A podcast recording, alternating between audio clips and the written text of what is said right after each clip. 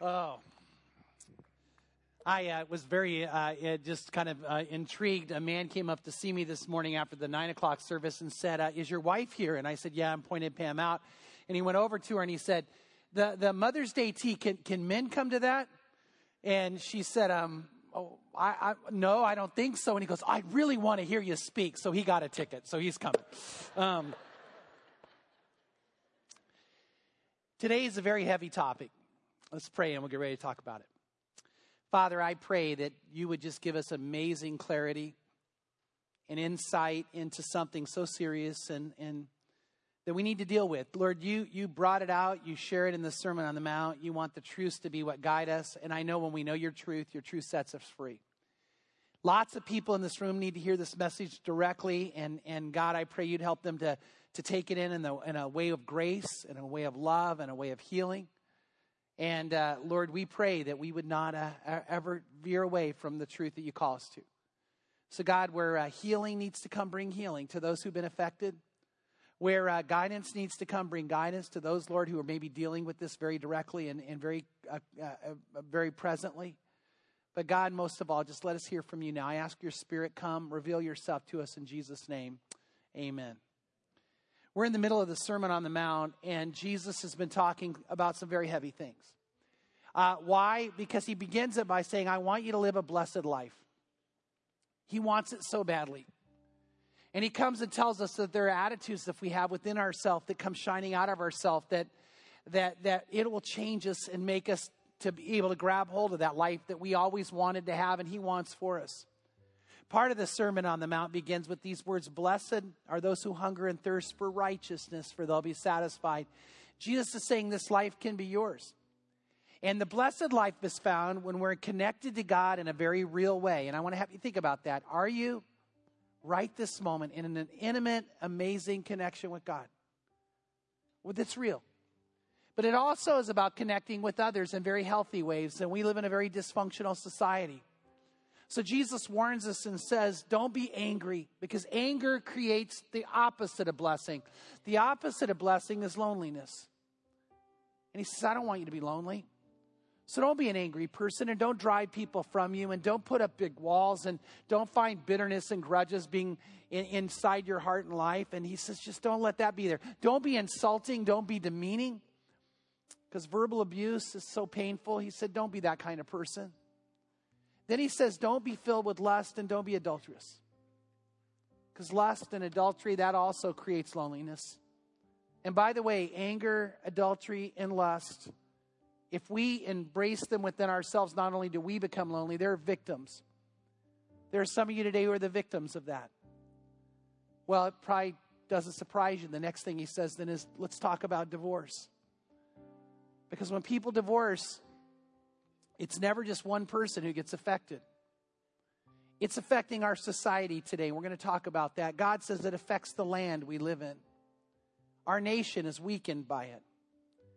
It affects the, the people involved directly, the husband and the wife. And almost always in that case, one of them doesn't want it. They want desperately to hang on. They want to try to make it work, and they can't do it alone. They have, takes two. So there's a victim. The person who uh, uh, is the promoter of divorce in that moment, they're going to be affected too. And then there's always others. Far too often, there are children. So last week, I talked with a man who's in his late 30s. And he said, Chuck, when I was 18 years old, my dad called me into a room and told me he was committing adultery and leaving our family. He said, I, I'm not over that. He said, I cried. I, he goes, I cried like a baby when I heard that. To this day, it affects me and affects my life and my family. He's wise enough to know that. Um, I talked to a grandmother who said, Chuck, because of divorce, I don't have a relationship with my grandchildren now. She goes, It's not like it should be. I try to see them, I try to be with them. She goes, I didn't do anything. But now we're not close because they just won't let me near them. And her heart's breaking. We were sitting in a group and uh, talking about this message and getting ready to pray over it. And all of a sudden, I looked up and there's tears, people crying because this has directly affected them. One of the people sitting in the room looked at me and, And if you had asked me that she was carrying wounds and pains, I had no idea. She's done a really good job of making sure she's gone on with her life, but she said that the kind of abuse that was in her home, the kind of, of hurt that led to divorce, and she said, I'm hurting. And she said, it, I don't want that to be in my future. I don't want that to be who. And she goes, I, I dread holidays. I dread family holidays. I don't like any of them. And she's crying.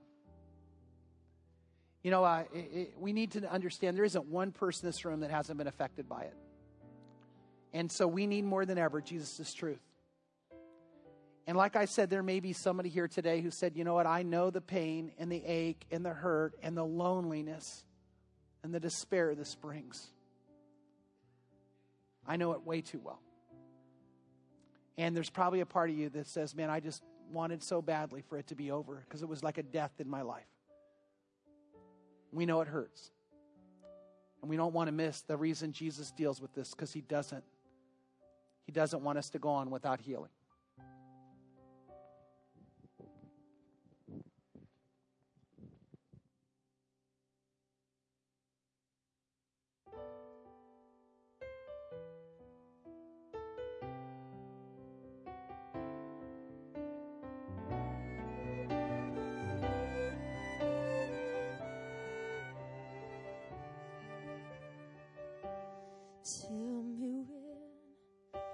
Can open my eyes. Cause I don't want no one to walk out that door. There's no easy way to get through goodbye. I'd probably try and walk you into staying once more.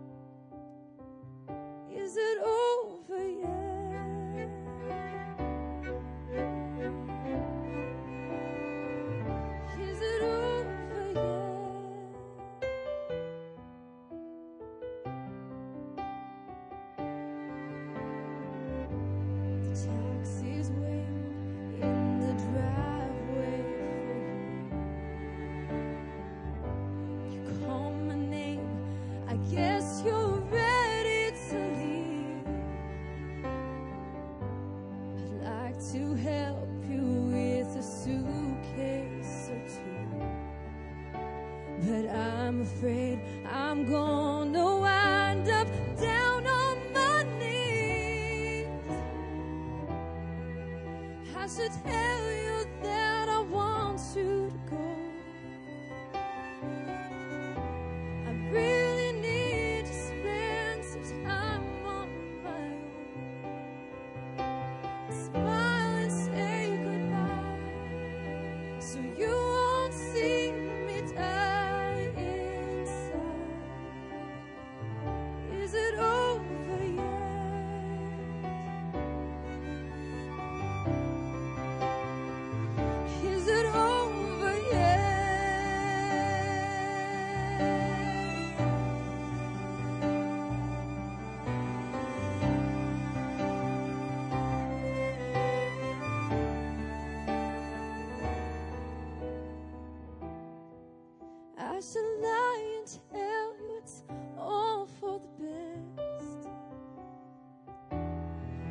Wish you luck and say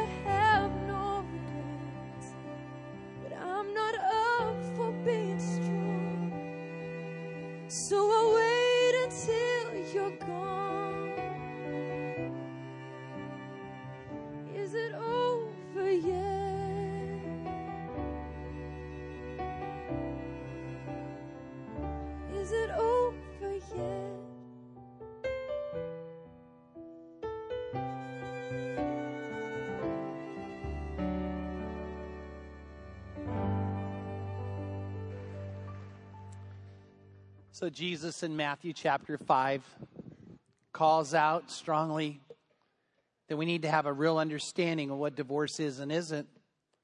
And in Matthew 5, verse 31, he says, Whoever said, or it was said, Whoever sends her his wife away, let him give her a certificate of divorce. But I say to you, that everyone who divorces his wife except for the reason of unchastity makes her commit adultery. And whoever marries a divorced woman commits adultery. Uh, Jesus was talking in a time that divorce was very easily and very often obtained, probably at a rate even at, at the same or greater than today. And uh, he is talking about this amazing pain, and he's calling out and saying, What are we doing? And he says, I know that you guys are saying, well, just give her a certificate and have it be over. And he said, but I'm telling you, it can't be that way. It shouldn't be that way. I don't want it that way. Too many people get hurt. The woman who's sent away, even in the second remarriage, there's going to be pain. And the Lord says, We don't want this for you. And He said, I just am telling you, you've got it wrong. By the way, if you have your Bibles, turn to Matthew 19. I want you to notice the Pharisees struggled with what he said, so much so that they come to argue with him about it.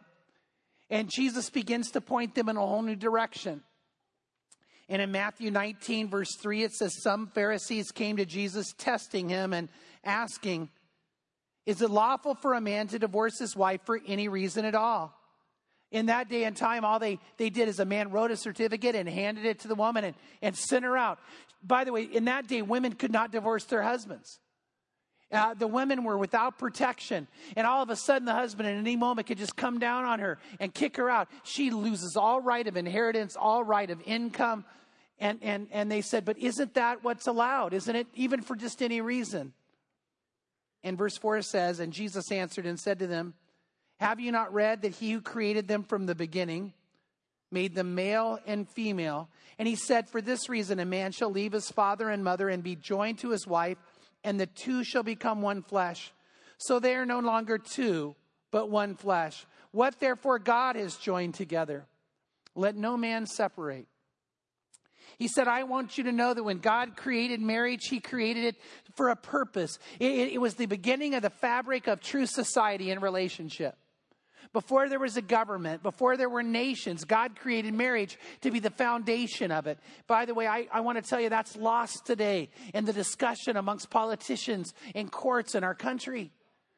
And Jesus said, Don't you understand how vital it is that we understand that the very fabric of society is based on a man leaving father and mother and cleaving to his wife, and the two being one?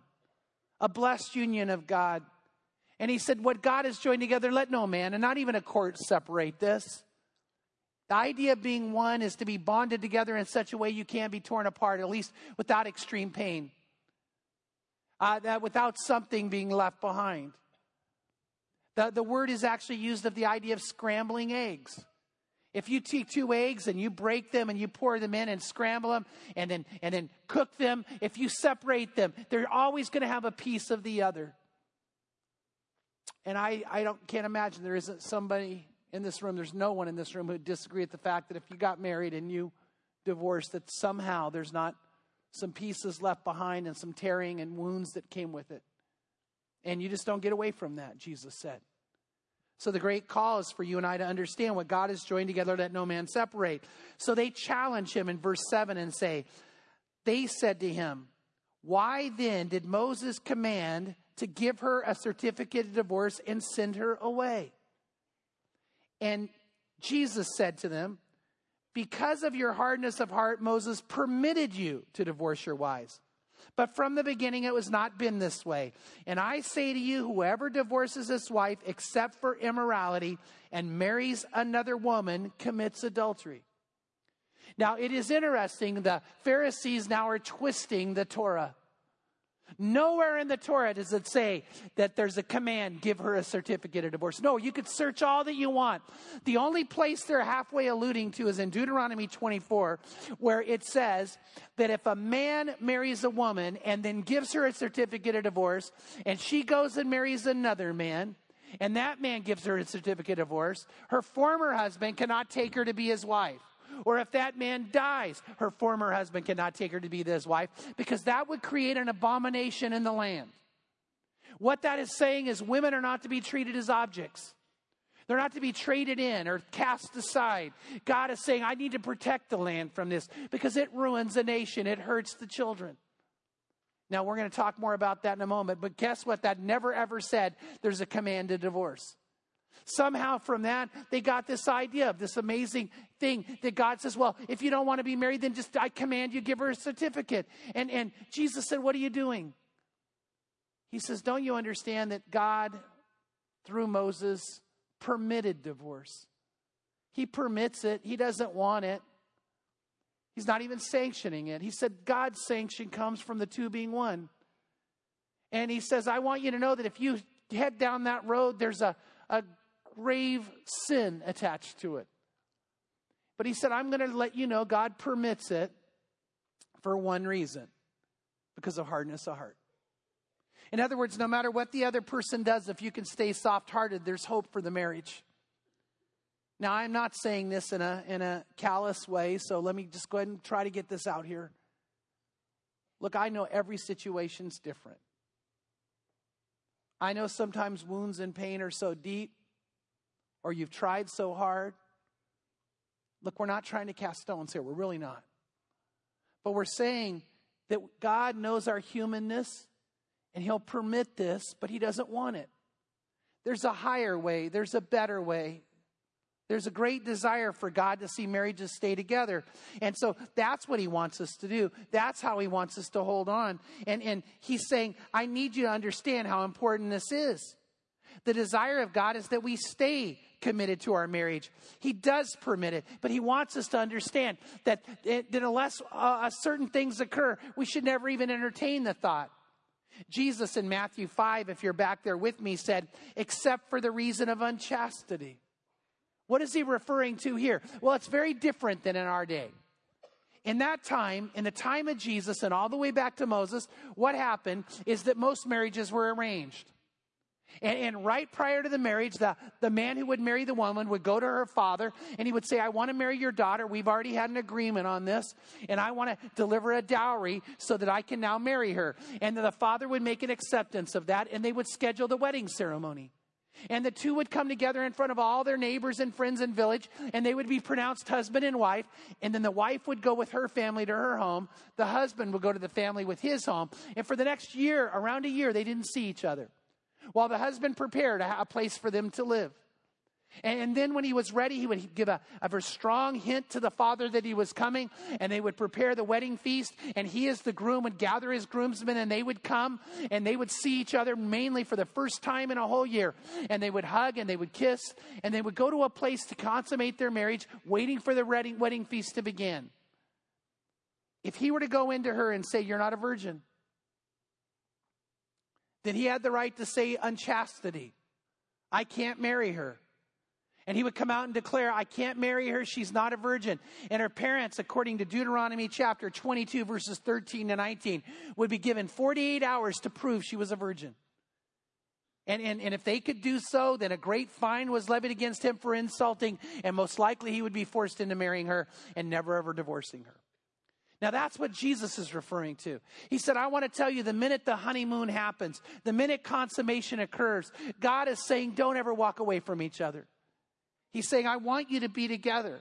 I want you to hold on to each other. Now, now obviously you got to be some of you asking, well, does God ever permit divorce and remarriage? And he does. He does. In Matthew 19, 9, which we just looked at, Jesus uses a different word than unchastity. He uses the idea of porneia or sexual immorality. A physical sexual immorality occurs a person could forgive that if they choose to. Usually it's adultery. You could choose to forgive and work on it. But if, if you're hurt so badly and wounded so badly, then you know what? The Lord permits you to, to, to divorce and then to, to, get healed and to remarry. Uh, another reason in 1 Corinthians 7 12 to 15 is if the person's deserting you. And, and that specifically is moreover faith. It says if you're a believer and the non believer does not want to stay married to you, then you need to let them leave and you're not under bondage and you would have the right to, to go on with your life at that point and maybe marry another. Uh, uh, Deuteronomy 24, 1 to 4, the verse I referred to. If the person you're married to goes and, and, and marries someone else, you would have the freedom then to remarry. Now, now here's where we're going. If there's any kind of sexual indiscretion that breaks that bond, then God says you could choose to heal it or you can choose to go on. And what I want to encourage you to think about is this. There's a, a, a, saying I heard, and I think it fits where we're at today. It says there are two procedures that should not be started prematurely embalming and divorce. Right? And, and you know, I want to tell you if you've ever been in a counseling session with me or one of our other pastors here over this issue, man, we always say, hey, put on the brakes. Pray about this like crazy. Take your time.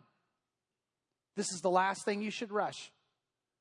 And if you ever get to be with me, you know, here's what I'm going to tell you. I'm going to say, if you're at the place you're hurting so badly, you're not sure what to do, then why don't you take two years? Even if you're separated, you take two years to get right with God and see what He does. You might say, well, that seems like a long time. Well, you know what? In the eyes of God, it's not that long a time. And it's better to be right with God and get healed and know you're doing the right thing than to rush through this. But the Lord's great desire is to redeem and restore a marriage, to keep us together. I think it's worth saying this in Deuteronomy 22, 28, and 29. The law of God, the heart of God says that if a couple has premarital sex, they're never divorced for any reason whatsoever. If a couple's had premarital sex, the teachings of the Word of God are you're never to divorce. Ever for any reason whatsoever. It says if a man finds a girl who is a virgin who is not engaged and he has sex with her and lies with her and they are discovered, then the man who lay with her shall give to her father 50 shekels of silver and she shall become his wife because he has violated her and he cannot divorce her all his days. Never. Now, God looks at this because he sees marriage is too important. He sees love is too important. And he knows don't miss this. He knows the consequence of a couple who divorces and the pain they go through and how that ripples throughout families. But he also knows how it affects the community of people.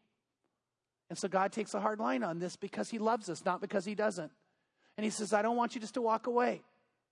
Now, again, I'm not trying to say anybody here who's gone through this would take this lightly. As a matter of fact, anybody who's a believer that's been in the midst of a situation like this would say, Chuck, if I had it any other way, I would do it different. But I'm just saying, let's get the heart of God on this matter and not miss it. I, um, few years ago, had a woman come to me and she said, Chuck, um, I heard your teaching on, on what the Word of God says about divorce and remarriage. And she said, I, I need to be really honest. Man, I'm hurting because the husband I'm married to now, I didn't have a biblical right to remarry. What do I do? I mean, clearly not divorce, right? And I said, No, no, no, not that. I said, but here's what you should do. Number one, you need to confess to God, you and your husband together, without trying to make excuses, without trying to justify what happened. Just go, God, we did the wrong thing. And we want your message on our, our, your blessing on our marriage so badly, we're asking you give it to us. And we did it wrong. But now, God, we pray you'd make it right. We pray you'd renew it. We pray you'd redeem. Then I said, the next thing you need to do, this wonderful woman, I looked at her, I said, you need to go to every person who's been involved by this and ask their forgiveness and then you'll find a freedom. Well, her and her husband, godly people, they got together without making excuses. They confessed what happened, and, and God began to touch their hearts. Man, it began to bond them like they couldn't believe. But the first person she went to was her son. She said to him, I, I need you to be home tonight. I got to tell you something. And man, he thought, What is it, mom? And he, she said, I need some time. So he, that night, was home as soon as he could be, and they sat in the living room. And she looked at him and she said, I have to ask your forgiveness because I divorced your dad for the wrong reasons. I should have I should have worked harder. You know, back then it wasn't as easy, but I'm not making excuses. I did the wrong thing. And I need to tell you, your stepfather, I, I, didn't have God's blessing when I did it. And, and now we're asking his forgiveness. And she said, I want to ask your, and he starts to cry. And her son said, Mom, you don't know what this means. I'm with you. I'm for you. you. But you don't know how much it means to me that you would you'd share this with me. Now, I want to tell you that, that we, need to, we need to get ourselves in the hands of God. We need to trust in Him. We need to let His truth set us free. We need to let that happen. And I know life can be painful. I know people can even be evil. And there's probably a few of you in here who are asking this question okay, you didn't mention abuse. It might surprise and even shock some of you that the Bible does not allow remarriage in the case of abuse. Now, you might seem, you might think that's wrong, and you might say something's missing, and, and people don't understand.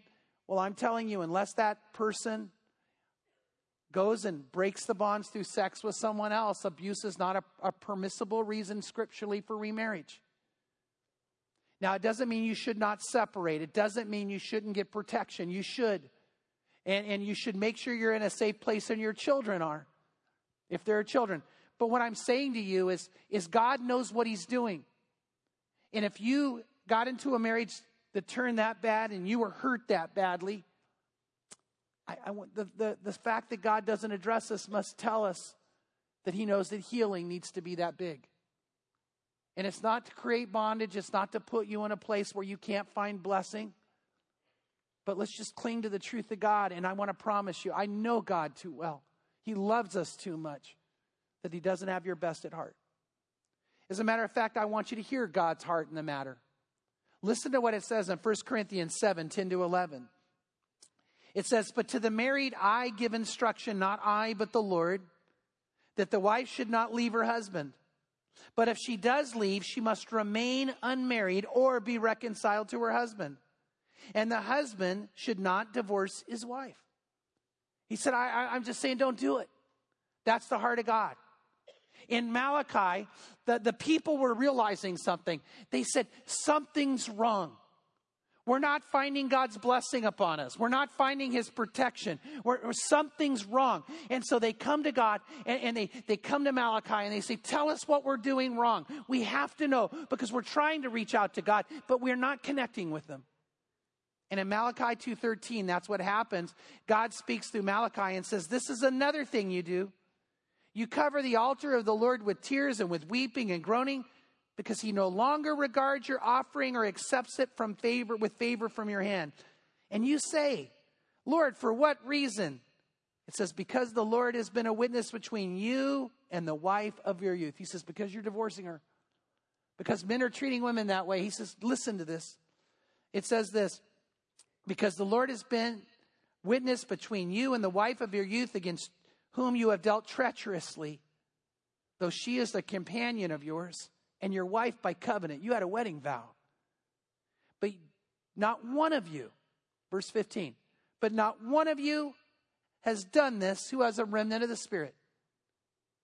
You, you, did you catch what he said? He said, Nobody ever led by the Holy Spirit divorced.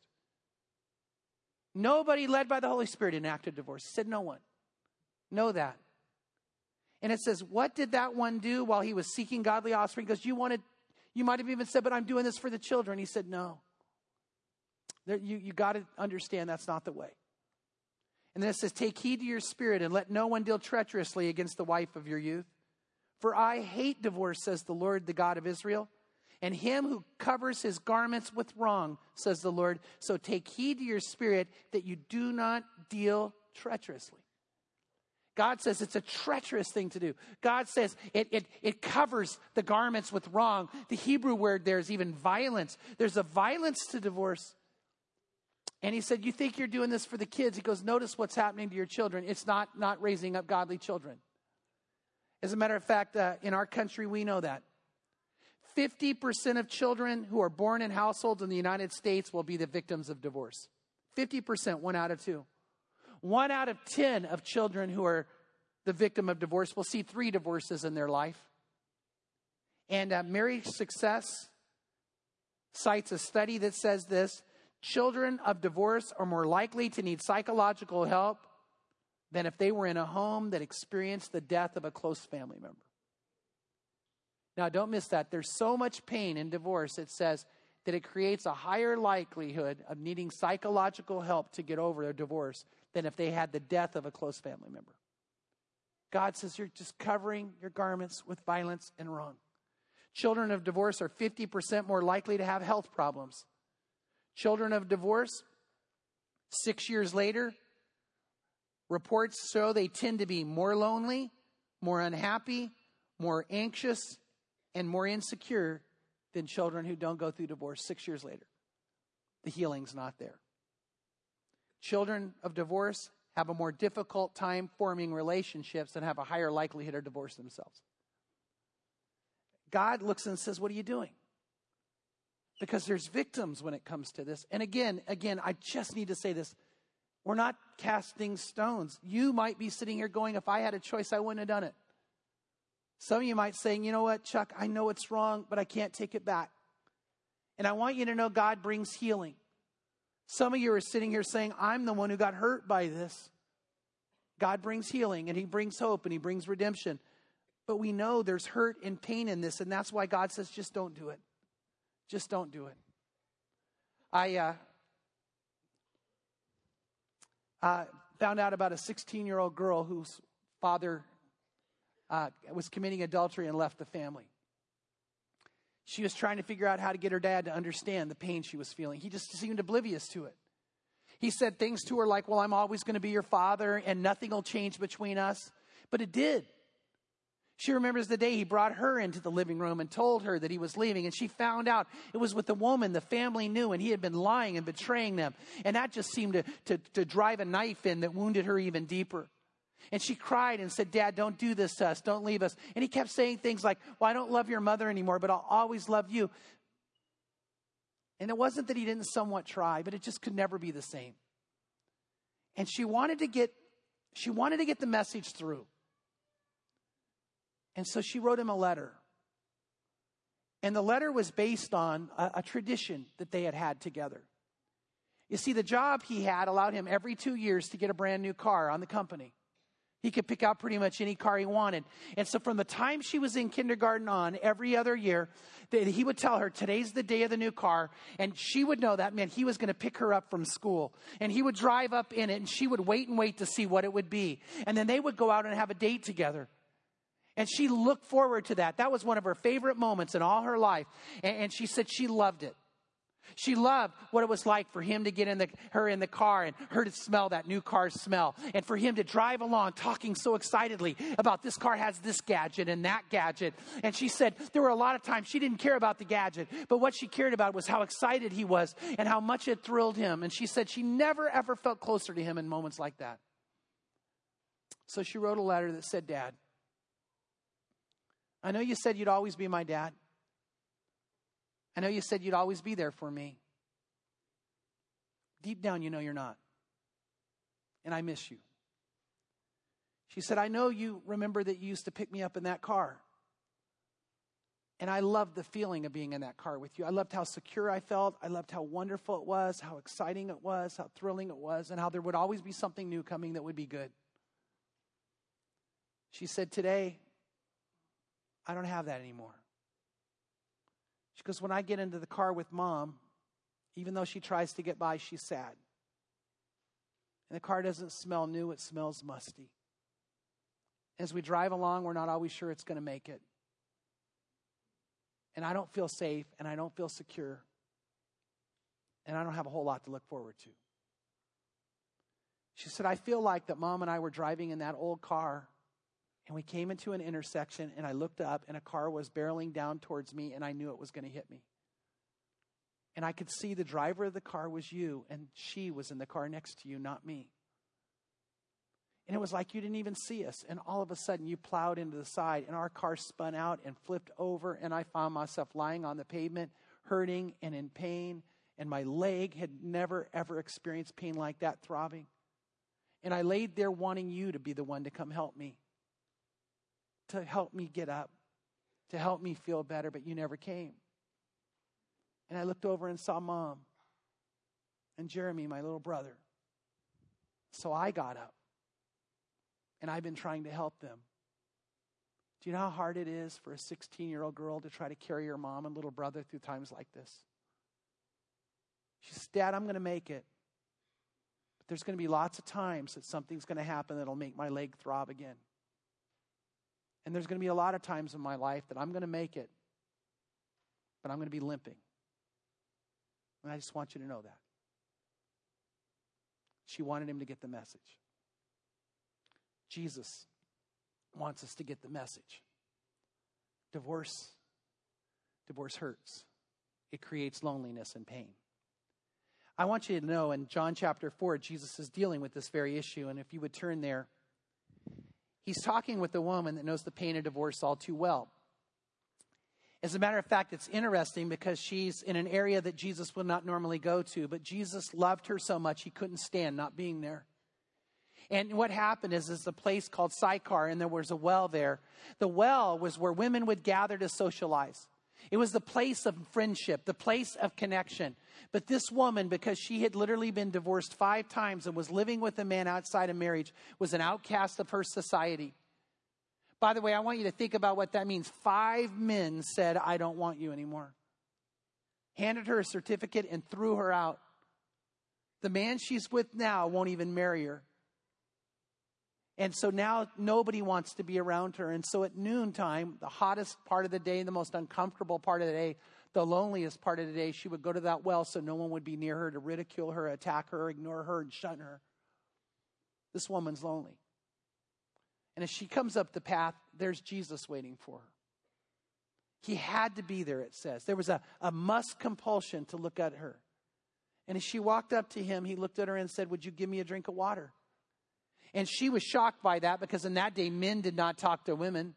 He was a rabbi. A rabbi, especially wouldn't address a woman, much less there was a racial divide that was like the Grand Canyon between the Jews and the Samaritans. And he's reaching across all of it, wanting her to know his love and his compassion, wanting her to know something that you're here today for water, but you're thirsting for something else. And I want to, I want to, I want to satisfy your thirst. I want to give you a life of meaning and invigoration and joy and healing. I want to take you away from being used and abused. I want to take you away from the pains of the past. And I want to give you something you've never had before. That's what God wants to do for every one of us. So what happens is he says, Give me a drink. And in verse 11, she says, Sir, uh, um, in verse 11, he says, If you knew the gift of God, who it was that says to you, Give me a drink, you would have asked, and he would have given you living water. And she said in verse 11, Sir, you have nothing with which to draw, and the well is deep. Where then are you going to get living water? You're not greater than our father Jacob, are you? Who gave us the well and drank of it himself and his sons and his cattle? And Jesus said to her, Don't miss this. Everyone who drinks of this water will thirst again. Let me tell you what's happening. A lot of people are going around trying to find something to satisfy their lives.